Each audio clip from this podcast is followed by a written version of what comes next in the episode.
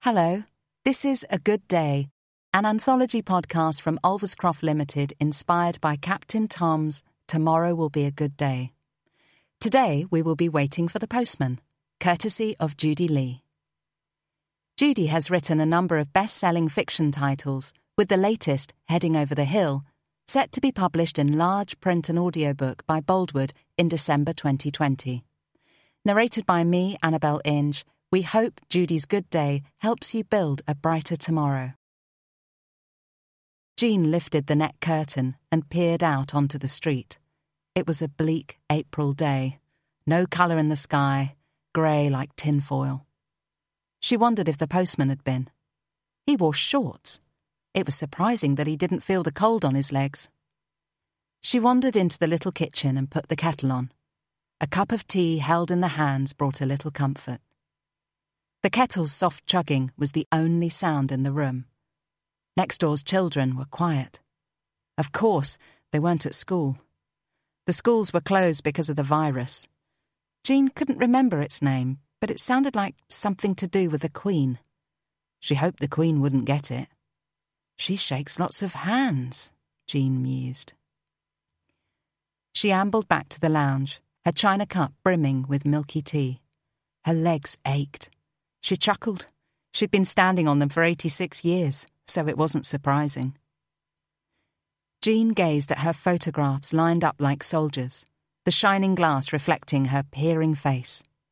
There was dear Bill in his suit, a carnation in his buttonhole, his eyes serious, Jean in white lace. Their wedding had been in 1957. It seemed like days ago. Next to the black and white wedding picture, was the professional photograph of Darren's wedding.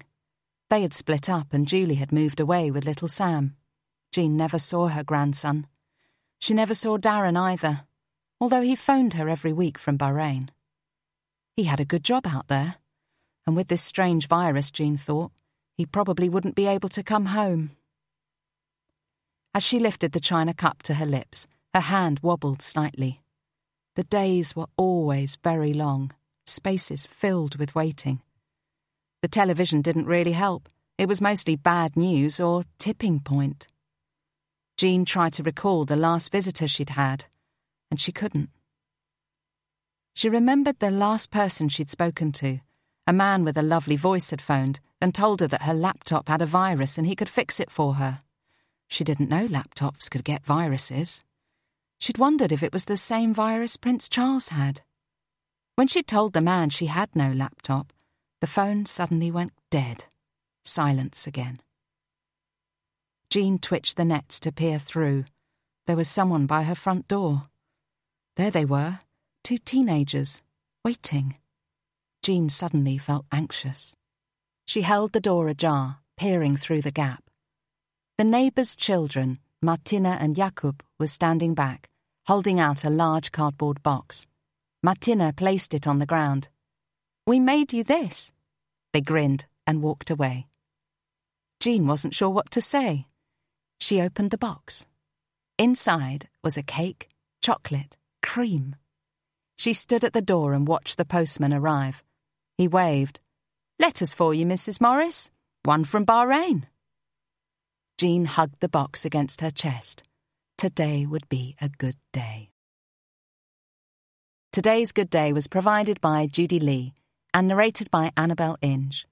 You can listen to audiobooks written by Judy through our free library app, uLibrary, or purchase them at www.thereadinghouse.co.uk or via Audible. This podcast was recorded by ISIS Studios, Oxford. From everyone at Ulverscroft, we hope you have a good day.